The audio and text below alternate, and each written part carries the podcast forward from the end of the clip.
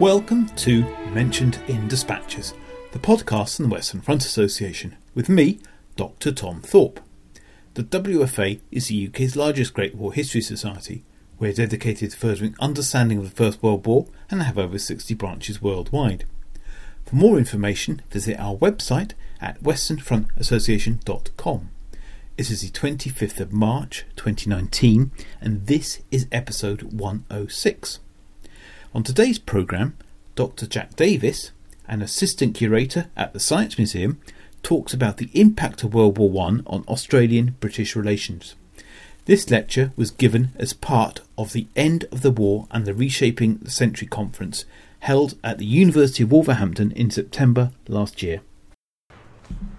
Yeah, uh, hello everyone. Um, thanks for coming to hear me speak. I will caveat this with this is my first First World War conference in a couple of years, so please be nice. But the, um, the title of this paper is drawn from contributions from a British nurse at Bishop's Knoll Hospital magazine. So this is Bishop's Knoll Hospital during the First World War. So Bishop's Knoll was a hospital um, for Australian and British soldiers, and it was a mansion in Bristol that was owned by Robert Edwin Bush, who made his fortune as a sheep farmer in Australia, later returning to Britain in 1905. When war broke out, he offered his home as a hospital at his own expense, and the majority of the adaptations were completed within three weeks. So most stately homes became convalescent homes rather than hospitals because adaptations are expensive. But Bishop's Knoll was slightly different in that it had an operating theatre, so it could handle slightly more severe cases than perhaps a traditional convalescent home. So the hospital had space for around 100 soldiers at any one time and helped thousands of men recuperate from their wounds and war experience. So this paper is based on a chapter of my PhD.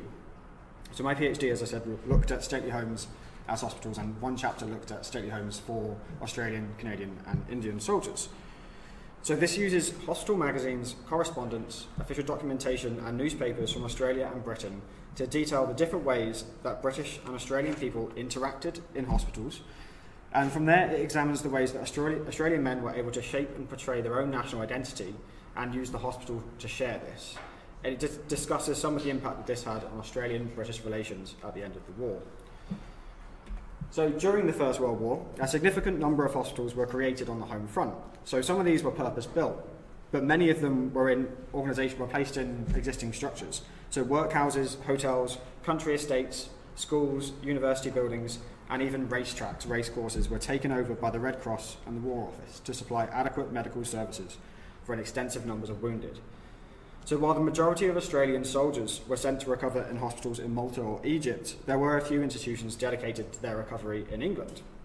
And two of the most famous were Harefield Park and Bishop's Knoll. So Harefield Park is here. Uh, these are a couple of images from hospital magazines. You can see a concert happening outside there. You see a piano and a woman standing on a table singing. Um, it's a very lovely building, and it was donated free of charge for the duration of the war and six months afterwards by Mr. Billyard-Leake from New South Wales. At maximum occupancy, the hospital held over 1,000 wounded Australians. And then Bishop's Knoll, uh, Robert Edwin Bush, he was a cricketer as well. So he played cricket for Gloucestershire. Here are some of his statistics, which mean nothing to me, but if you like cricket, you might be able to explain them to me.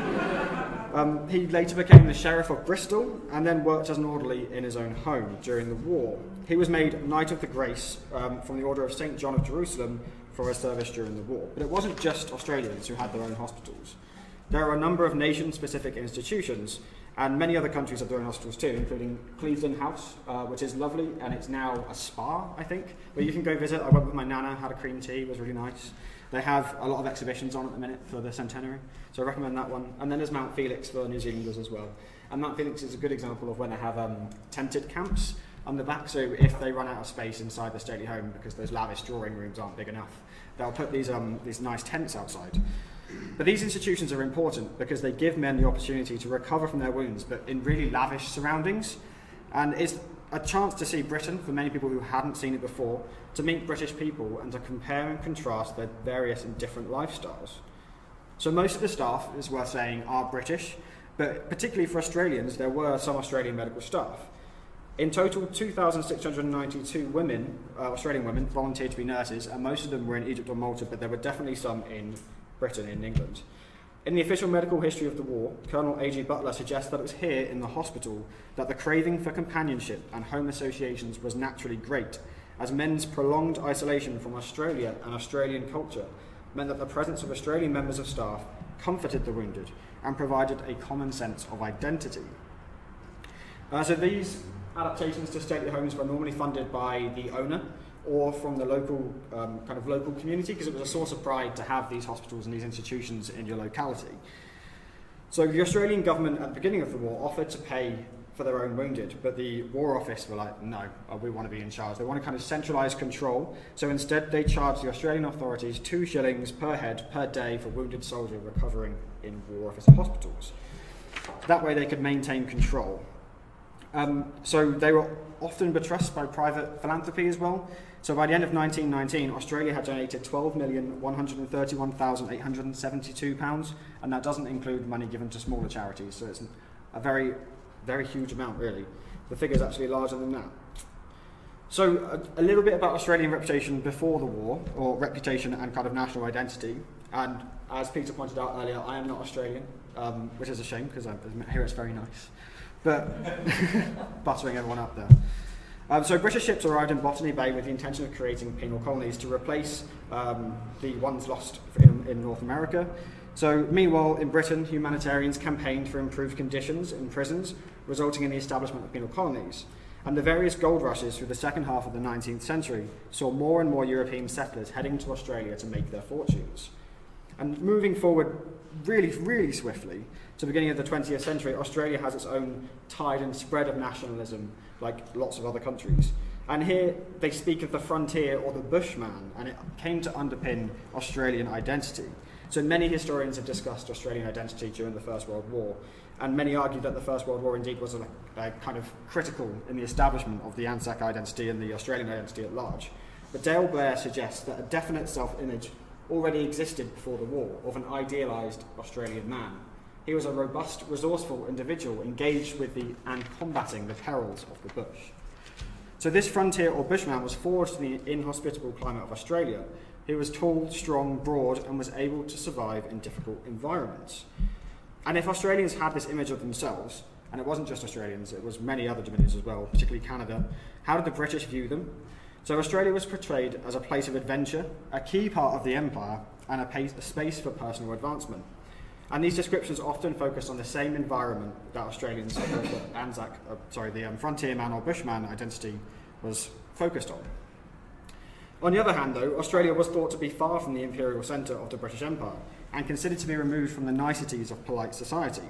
So travel literature emphasised that through the influence of the British, Australian society could flourish and improve, but the stigma associated with Australia's penal past was hard to forget. Celia Morgan, in her work on British tourism in Canada, notes that people from the former British colonies felt judged by British tourists. In particular, they sensed a vague feeling of disapproval directed at them, an opinion that could be captured in a single word colonials. So, if Australians had a national identity based on their physical strength, size, and ability to survive, and the British believed them to be brass but a little uncouth, how did this play out in the armed forces? But not that well, it would be the short answer, at least in the beginning of the war. So some Australians considered themselves to be more suited to the life to army life than the British, due to their size and their experiences in the bush. And it wasn't helped by rumours of physical and moral degradation of the British population as a result of the South African conflict. The idea that the Australian army were the best of all Australians and that they would show the British how it was done came under severe scrutiny after news of bad behaviour in Egypt spread. So Charles Bean, the official correspondent for the Australian Army, wrote as early as 1914 that matters were swiftly coming to a point when discipline in the AIF must either be upheld or abandoned. In Egypt, in 1915, Australian soldiers were seen throwing prostitutes out of windows and starting fires on the streets of Cairo. And an Irish officer later reported that Australians would be considered impossible by a home soldier. The men seemed to just do as they please in defiance of all orders. And sometimes they please to do very dastardly things in the ways of uh, rioting or smashing up shops. They have decided that the government has no right to charge them fares on the railway to Sydney, so they simply don't buy tickets. They laugh at the ticket collectors and sometimes bundle them off the trains if the trains slow up passing a station. So, at least in the early stages of the war, they seem to have a bit of a reputation for being a bit unruly. And newspaper articles like this were published in Australia to kind of try and challenge that because they were quite shocking stories. And there's been some discussion as to why this is, and Geoff Barr suggests that class was less of a distinguishing feature in Australian society, and class, as we know, is integral to the, the military disciplinary structure. So perhaps that, that weakens it. Um, well, Bill Gammage suggests that Australians consider themselves to be superior, the idea of the frontier man theory, and, and that was integral to this.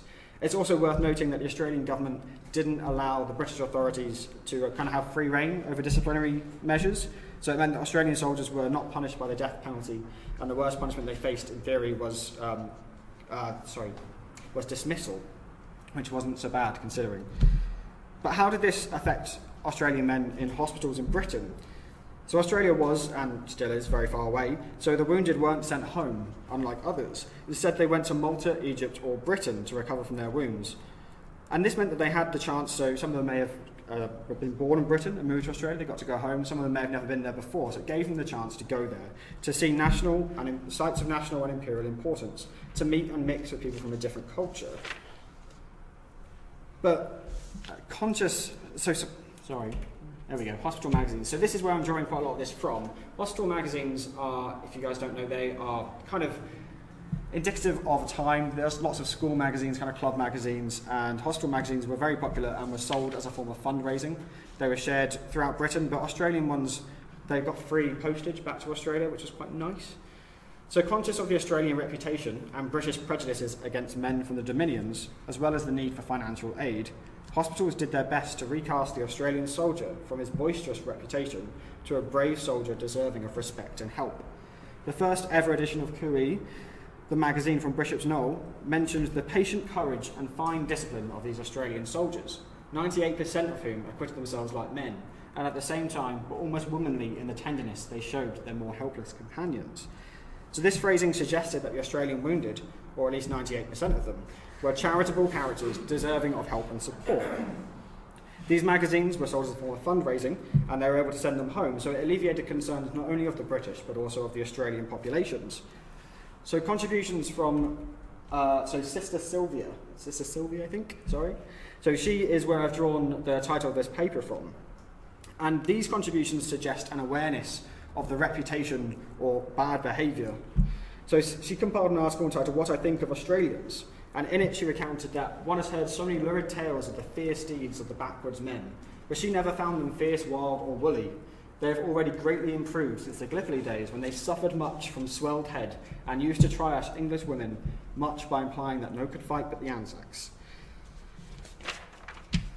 So, at least in the early stages of the war, Australian soldiers had a reputation. Sorry, that's the wrong page. This is good. Um, another nurse described the men as being of pluck and grit, and they're good and thoughtful too.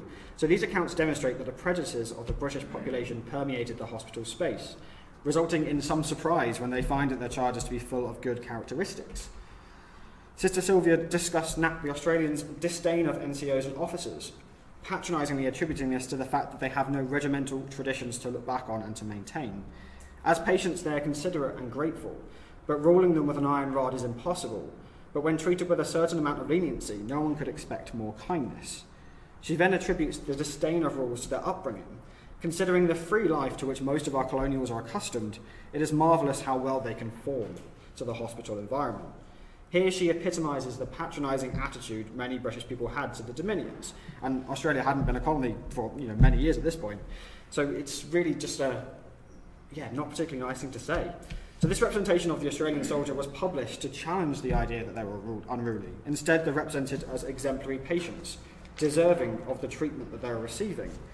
But it also emphasised the importance of the Australian environment in forming their character, consolidating the frontierman or bush theory so if Sister Sylvia patronisingly framed Australian soldiers as deserving of the Empire's appreciation and help, how did the men portray themselves? So Australian men used hospital magazines as a way of juxtaposing themselves and their identity to the British. They were keen to emphasise their own experiences and Australia's geographical isolation on the fringes of the Empire. So Gunner F. Jackson wrote that we ain't used to women folk around the parts I come from, and those you do see, well, you don't get duchesses straying around in the bush. So here Jackson used the environment at home to differentiate himself from Britain and the British class system. And this was a similar pattern that was repeated in various articles. Many regiments brought mascots with them from home. So one hospital magazine discussed Tommy Brown, which you can see on the left.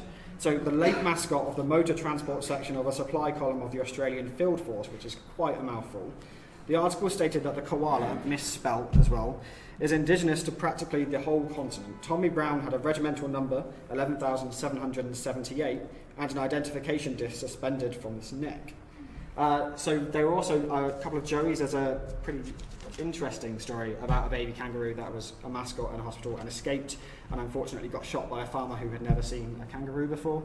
Um, it's not particularly nice. But these animals were brought over from home to differentiate Australia from Britain, but they were also used to educate British people about lifestyles in Australia and the extensive nature of the empire. Other submissions also tried to challenge the negative reputation of the Anzac soldiers by recasting the men as loyal to the empire who swear they never did before kiss any girl till you they saw, whose heart is strong and courage true, he came across the waters blue to save our flag and honour to the brave lads of the rising sun. So Australian men regularly wrote about the excellent concerts, parties, trips, and facilities that their hospitals had, and they wrote these poems, and they wrote quite a lot of poems actually. I think that one of my favourite poems in Hospital magazine was an Australian one, and it's I tiddly IT, I tiddly IT, um, old Tommy can have old Blighty give us young Australia because we think it's a failure. And I quite liked that one. That was quite good. um, so hospital magazines were kind of used to to present a very positive reflection of life in hospital, as that's not surprising because they were censored, but it really emphasised the importance of the Australian environment and the positive characteristics of the Australian charges. So they're trying to replace the stories of the boisterous and the, on the brash with accounts of fierce loyalty and active contribution. The hospital became a site of imperial propaganda, and instead of just repairing the broken bodies of Britain and her allies, it was used to bridge gaps and promote unity. Men from the Dominions were depicted as kind and brave and deserving of help, and while the stories published told a story of exceptional care from the War Office and British society, which helped to calm concerns of people at home. So, though hospital magazines focused on the great care supplied by the British, Australians weren't always treated so well. Men who were less fortunate didn't go to Britain, they were sent elsewhere, and the care in Egypt was thought to be particularly poor, and many men faced a two or three long day hike to Alexandria before receiving medical care. Stories spread of men being treated as if they'd committed a crime and being wounded in the Mustafa convalescent camp in Egypt, and this strained relations between Britain and Australia. As mentioned, when Australia entered the war, they hoped to care for their own wounded, but the War Office wanted to maintain control. So, with that in mind, these stories had significant repercussions on Australian and British relations. By the end of the war, Neville Howse, who was in charge of the AIF's medical services, wrote that he personally will recommend to my government when this war is over that under no conceivable conditions ought they ever to trust to the medical arrangements that may be made by imperial authorities for the care of their sick and wounded. And this appears to be a larger trend surrounding the way the British treated wounded soldiers from the Dominions and the colonies. As mentioned previously, many of them felt judged by the British, and Canadian soldiers in particular felt that the War Office prioritised the lives of British citizens at their expense. A Canadian report published in 1916 denounced VAD hospitals and convalescent homes as being poorly supplied and manned by untrained women who were more interested in marrying the recovering men than actually helping them to recover. And this report resulted in men becoming rivals who should have been friends. The reticence and silent devotion of the soldiers gave place to murmurings and discontent. In Canada, the results were deplorable. The public came to believe that to the inevitable hardship of a soldier was added the cruelty of medical incompetence and neglect. And it was because of moments like these that the hostel space took up a new importance. Not only was it a place to provide care and comfort to soldiers from all over the empire, but it had to be a shining example of how much the War Office and the British authorities cared about the sacrifices of other nations. It became a tool for the imperial authorities to maintain and improve relations between Britain and its Dominion states. So, this paper has shown that the hostile space became a battleground for imperial relations. Australians came to recover in Britain, but were unable to shake off the stigma of their penal past. The actions of a few soldiers tarnished the reputation of them, or of the entire group, and when they came to Britain, they faced severe prejudice. Hospital magazines were used to recast the wounded Australian and challenge British preconceptions about their Australian brothers to promote charitable giving from across the empire. Articles spoke of British kindness, the, the beautiful countryside, and the warm welcome that men have received, while embellishing the differences between British and Australian life to bolster Australian identities in hospitals in Britain.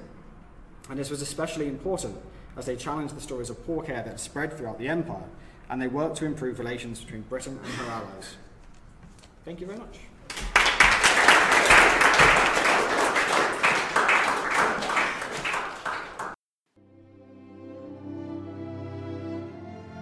You have been listening to the Mentioned in Dispatches podcast from the Western Front Association with me, Tom Thorpe. Thank you for all my guests for appearing on this edition.